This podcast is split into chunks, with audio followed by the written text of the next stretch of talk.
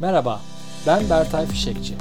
Ofisin Şifreleri podcastında çalışan bağlılığı, ekip liderinin zorlukları ve beceri gelişimi, kariyer yolculukları ve ofis dünyasının şifrelerini çözme hakkında konuşuyor, bazen de konuklarımı ağırlıyorum. Bugün şefkatli liderlikten bahsetmek istiyorum. İdeal liderlik tanımındaki istenen özellikler uzadıkça liderlerin neredeyse süper kahramanlar olması gerektiği gibi bir algı yaratıldığının farkında mısınız? Ekibini tanıyacak, vizyon oluşturacak, süper iletişimci olacak, kırılgan olacak, korumacı olacak, politik olacak, neredeyse şimdiden bir süper kahramana benzemeye başladı. Ancak bunun tam tersi olarak da liderlerin daha insan, daha şefkatli olmaları yönünde de bir eğilim görüyoruz.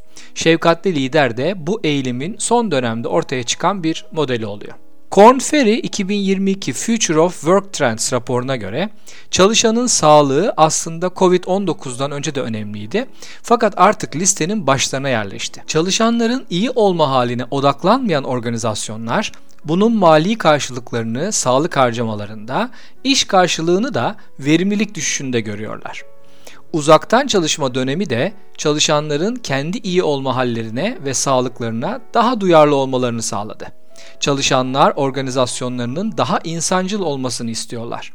Çalışanlarla etkin bir bağ ve destek ağı oluşturan bir amaç oluşturmanın önemi artıyor.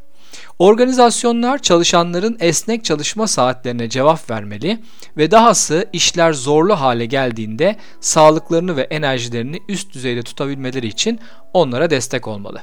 Bu sadece insancıl olan değil, aynı zamanda da doğru olan. Egon Zender'ın CEO'larla yaptığı araç çalışmaya göre bu dönemde liderlerde gözlenen dört temel değişim şöyle sıralanmış.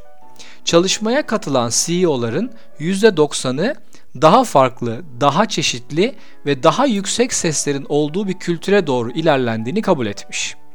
Katılımcıların %80'i organizasyonun değişimiyle birlikte kendilerini de değişme, değiştirmeleri gerektiğini kabul etmişler.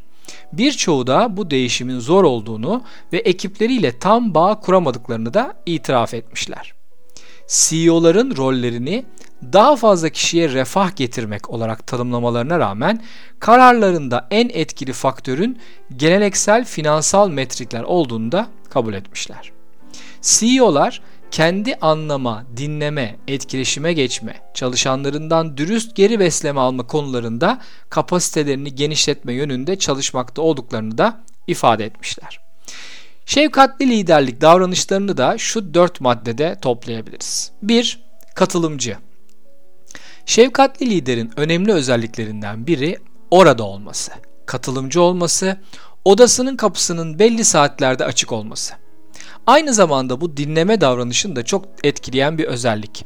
Şefkatli lider tam olada olacak şekilde dinliyor ve merak içinde yargısız diyaloglar kurmaya özen gösteriyor. 2. Anlayışlı.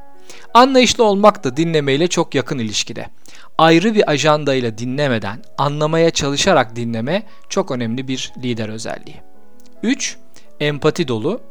Çalışanların acılarını, zorluklarını, sıkıntılarını samimiyetle duyumsamak, bu olumsuzlukların düşünce yapısını ele geçirmesine izin vermeden lider olarak anlamlı çözümlere doğru ilerleyebilmek bu tür liderliğin önemli bir davranışı.